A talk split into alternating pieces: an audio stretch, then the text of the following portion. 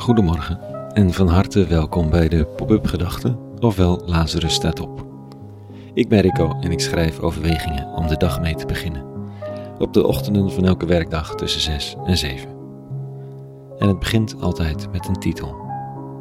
Vandaag Nieuwe Moed. Pop-up Gedachten woensdag 29 september 2021.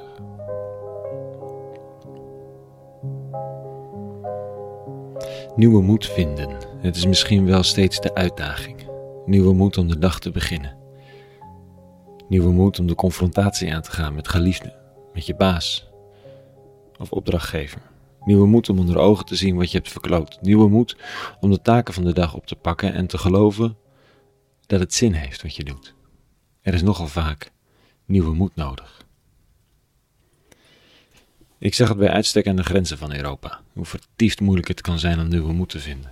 Mensen die gevlucht waren voor oorlog, armoede of uitzichtloosheid en hoopten in Europa te kunnen bouwen aan een nieuw bestaan, onderdeel uit te maken van die Europese samenleving, maar voor het zover was, moesten ze die grenzen overzien te steken en die zijn in Europa zeer zwaar bewaakt. Ze werden mishandeld vernederd, soms slechts tegengehouden om dan vervolgens in kampen en in bossen en lege gebouwen weer moed of geld te verzamelen, meestal beide, om vervolgens weer een poging te wagen.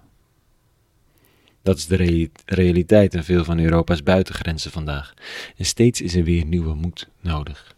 In het geval van deze mannen, vrouwen en kinderen is het de moed der wanhoop.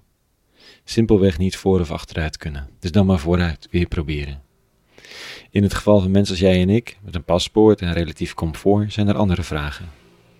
Soms mentaal net zo nijpend en soms niet meer dan een luxe probleem, maar ook dan. Hoe vind je nieuwe moed?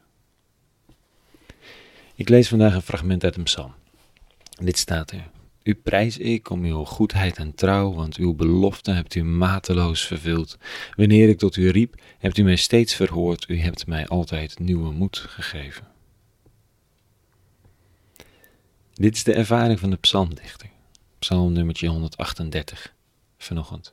Hij riep het uit tot de eeuwige en er werd niet per se al te veel opgelost. Het ging niet opeens van een leien dakje. Hij werd niet gered uit allerlei gevaar. Hij kreeg nieuwe moed.